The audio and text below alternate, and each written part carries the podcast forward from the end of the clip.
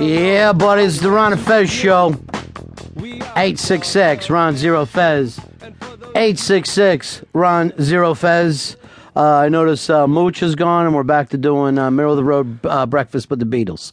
What happened to you over there, Hicks? Uh, that was Earl. He wouldn't let me pick the opener today, so uh, that was um, him. Well, why you Muni? Why you turning? Why'd you bring back the ghost of Muni on me today, Earl?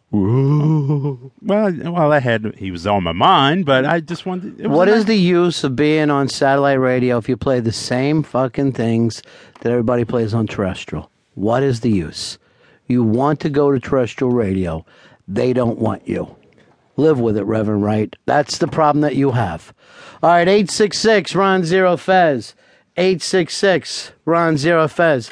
And I got no problem at all with one of the Beatles. I'm not talking about the Beatles themselves.